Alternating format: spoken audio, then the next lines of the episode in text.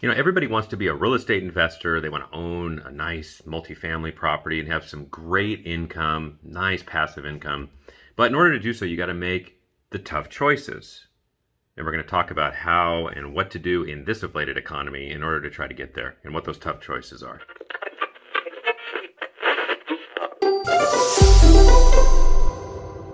Thanks for coming in to the Real Estate Minute Show. Appreciate a few minutes of your time today. Um, so, to get to the point where you can have passive income in order to replace your salary, I mean, that's the goal, right?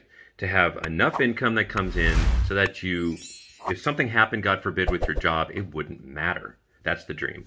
And every time, every year, every two years, the goal is to try to chip away at that salary, meaning like 10% a year, 20% a year, whatever your dollar amount you can save, whatever you can invest in that will have cash flow to replace a certain portion of that salary. That's the key, in my mind, to life. Okay? That is thinking 5, 10, 15 years down the road. If you've read or seen any of the stuff that I put out there and publish, you know that I'm a huge proponent of saving reasonably okay? Making choices. It's the choices we make every day that are going to make your 5, 10, 15 years much more relaxing and much more enjoyable. You have to sacrifice to get later, okay? There's consequences to your actions today if you don't. So I just wrote a post for our Wednesday email, which you could subscribe to. We send it out every every Wednesday. It's thought provoking stuff. Sometimes it's crap. Sometimes it's not. Um, just shoot me a message. I'll include you. What we talked about today is in this inflated inflated economy, the fact that uh, I went out to dinner and got just picked up a pizza and salad for Michelle and I for dinner, fifty two dollars. That was before tip, and I picked it up myself. That isn't even a delivery charge. And my apples are like five dollars a pound now. Gas, of course, as you know, in California is six dollars plus now.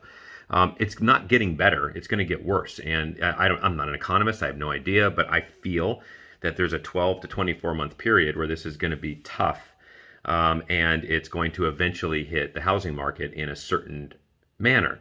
Uh, interest rates they are going to kind of waver around a little bit. They're floating around three and a half to four and a quarter uh, for regular mortgage rates right now. I think we might see four and a half to five by the end of this year. But all these things are going to slowly kind of hit the housing prices a little bit. It's going to hit the real estate market, the investment market potentially, as people try to sell to create liquidity uh, to save on their own behalf because this economy is sucking dry the savings accounts of Americans right now. Um, so the tough choices, the tough choices are simple daily choices. And I'm not saying don't enjoy yourself. Go out to dinner, go to a movie, go to wherever you go to enjoy yourself. That's fine. If reading a book at home is good, good. That's cheaper than going out to uh, a club, right? But when you go to a restaurant, it, instead of going five times a week, go two for a while, okay? Instead of ordering a martini every time you go out or a huge, gigantic pint of beer, order the tap water. It's not like you're going to die if you don't get that martini, okay? Have it the next time. Try to cut, and I'm telling our clients when they're buying and selling homes, and which is what we do for a living, I'm telling them try to cut a third. Start with a third. We've cut a lot more. Um, I enjoy saving. I think it's it's incredibly fun to figure out how to stretch a home cooked meal into the third day. Okay, that's that's the dream, right? I try to amortize certain things, taking home food, etc., to try to live on five dollars a meal, if you can. If you amortize it over the whole week, that's fun. And but it turns out to be real money. Those are the small little sacrifices. Can you do without that martini? That time you went to uh, to dinner that night. Can you live maybe with a soda instead? Can you start there? Maybe you get a Diet Coke instead of that martini. Your martinis are $10, $15 a piece a soda's three to four.